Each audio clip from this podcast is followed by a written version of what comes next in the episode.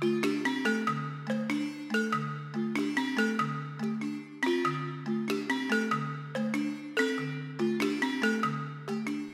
lectures radiophoniques de Grande Babel. Lecture offerte par Madame Zeriri. Yassedi.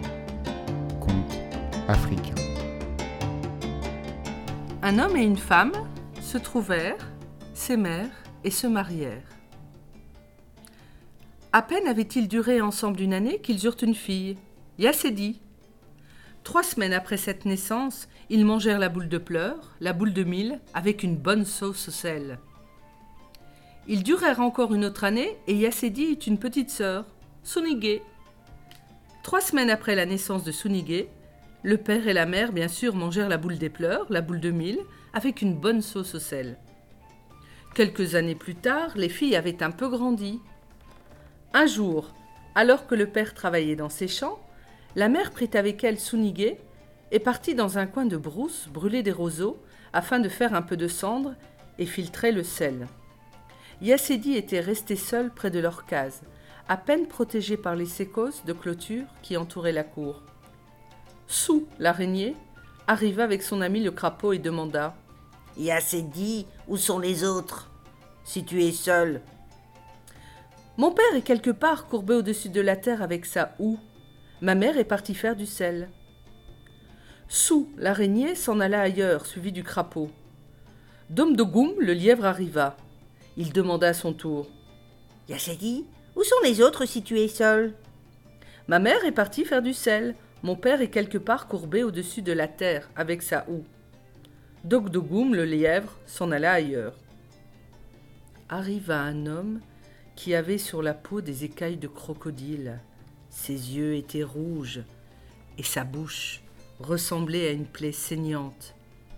C'était peut-être un de ces sorciers qui se promènent la nuit avec une torche allumée dans chaque main. Un de ces sorciers qui se tord le cou pour que votre cou se torde, ou qui crache ses dents pour que vos dents tombent.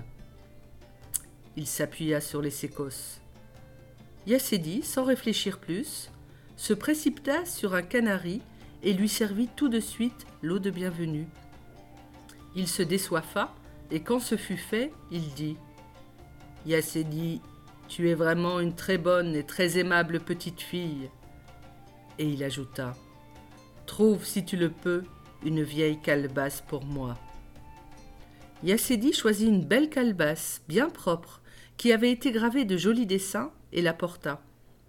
L'homme y versa quelques grains de mil, qu'il mélangea avec un peu d'eau, et commença à manger. Voyant cela, Yassedi lui ajouta un peu de bonne bouillie faite par sa mère, avec les gousses de l'arbre anéré. Elle voulait qu'il soit rassasié. Yassedi, vraiment merci. Tu es bonne et tu toujours bonne comme cela? Yassedi baissa la tête sans répondre. L'homme parla encore. Va me chercher une marmite. Elle alla prendre une jolie marmite bien propre et la lui apporta. Aussitôt il se coupa un morceau de chair, mit son morceau dans la marmite et dit Yassedi, fais-moi cuire cela avec un peu de sel et prépare une bonne boule de mille pour manger avec. Yassedi mit la viande dans la marmite avec juste ce qu'il faut d'huile. Elle pila un peu de mille, prépara une bonne boule de pâte qu'elle fit bien cuire. L'homme prit ce repas dans un panier tressé et le garda pour le soir ou le lendemain. Yassedi, tu es bonne et bonne et bonne. Maintenant que les mains du soleil touchent presque les épaules de la terre, il est temps que je m'en aille. Veux-tu marcher un peu avec moi? Yassedi, sans répondre, lui emboîta le pas. Tout de suite, l'homme se mit à chanter. Je suis un sorcier de nuit, un sorcier de jour. Je parle à la nuit, la nuit, et le jour je parle au jour. Après un petit moment de temps, ils arrivèrent près d'un marigot dont l'eau était épaisse et verte sur le bord et blanche et grasse au milieu. dit dans laquelle de ces eaux voudrais-tu te baigner? Je ne peux pas choisir l'une ou l'autre de ces eaux puisque je ne sais rien du secret des initiés. C'est vrai, tu as raison. Écoute, Yassedi, c'est moi qui te le dis, tu peux te baigner sans crainte dans l'eau verte. Yassidi, qui avait eu chaud depuis le petit matin, se jeta dans l'eau verte. Quand elle en ressortit, comment le dire, comment le croire? Elle étincelait. Ses poignets et ses chevilles portaient des bracelets d'or. Sa taille était ceinturée de plusieurs rangées de perles rouges. Des perles blanches brillaient à son cou, et des boucles d'oreilles, à ses oreilles, attendaient les étoiles pour, avec elles, rivaliser d'éclat. Le sorcier s'approcha d'Yacédie et lui murmura C'est assez à présent. Garde tes richesses puisque tu sais être bonne sans rien demander.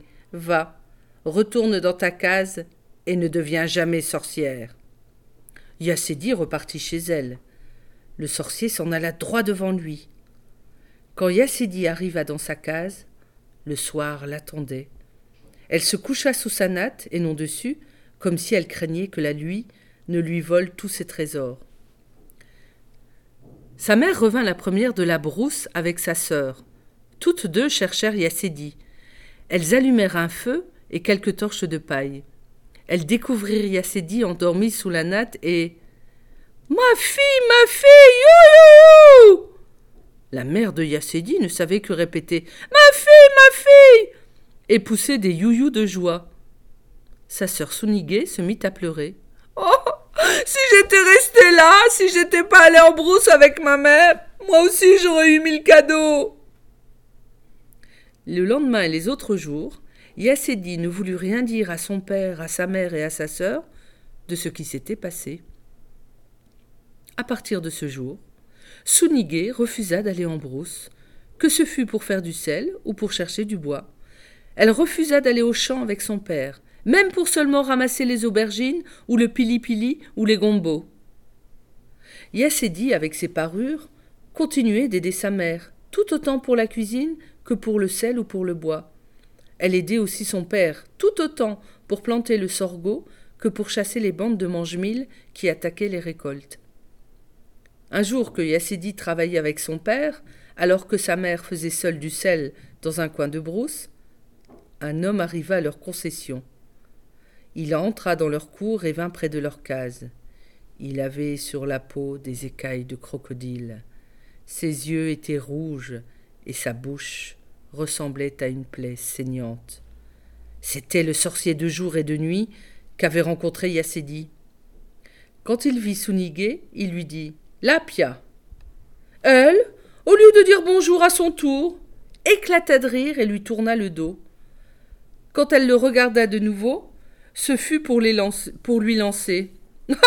Grand-père, tu as des écailles. Pouah Grand-père, tu as une bouche. Ouï, ouï, ouï. Grand-père, tu as des yeux, des yeux. Grande fille, veux-tu prendre une vieille calebasse et me donner à boire? Elle se retourna et murmura Ce fils de chien est un bâtard de bâtardise. Et elle prit une vieille calebasse fendue. Elle y versa un peu d'eau et la lui tendit. Bois, déçoive-toi si tu le peux. Il but un peu d'eau, très peu. Presque toute l'eau avait coulé par terre, comme si la calebasse fendue était un panier percé. Grande fille, veux-tu bien prendre une marmite et faire cuire un peu de viande pour ton grand-père? Sunigé choisit la vieille marmite bien sale qui ne servait plus que pour l'eau des pintades. Elle la tendit au vieux à écailles. Il se coupa un morceau de chair, le mit dans la marmite et demanda Voudrais-tu me faire cuire cela avec un peu d'huile et me faire un petit gâteau de mil bien souple? En éclatant de rire, Sunigé reprit sa marmite. Elle fit chauffer la viande avec de l'eau et non avec de l'huile. Elle prit du son et non de la belle farine blanche. Elle le mouilla, le mit dans une vieille calebasse ébréchée. Quand tout ceci fut fait, elle donna ce mauvais repas au vieux, comme s'il s'agissait du grand repas de fête de l'année, celui qu'on mange pour l'arrivée du mille blanc. Il mangea sans rien dire. Grande fille, j'ai fini de manger. Je vais partir. Veux-tu bien m'accompagner un bout de chemin comme c'est la coutume? Sunigé partit devant le vieux, toujours aussi peu soucieuse de respect. Ils arrivèrent près du marigot. Le vieux en chemin avait chanté. Je suis un sorcier de nuit, un sorcier de jour. Je parle à la nuit, la nuit, et le jour je parle au jour. Sunige, qui avait marché trop loin devant, n'avait rien entendu des paroles de la chanson. Grande fille, veux-tu que je te donne une belle eau pure pour te baigner ici? Sunige éclata encore de rire et répondit méchamment. Donne-moi de l'eau jaune, rouge, bleue. Aussitôt, l'eau du marigot devint jaune, rouge et bleue. Surprise, Sunike glissa et tomba dans l'eau. Quand elle en sortit, elle était couverte de verrues et de gros boutons rouges. Elle avait des plaies ouvertes aux bras et aux jambes, et chacun de ses doigts s'était transformé en serpent. Le soleil avait posé ses mains sur les épaules de la terre.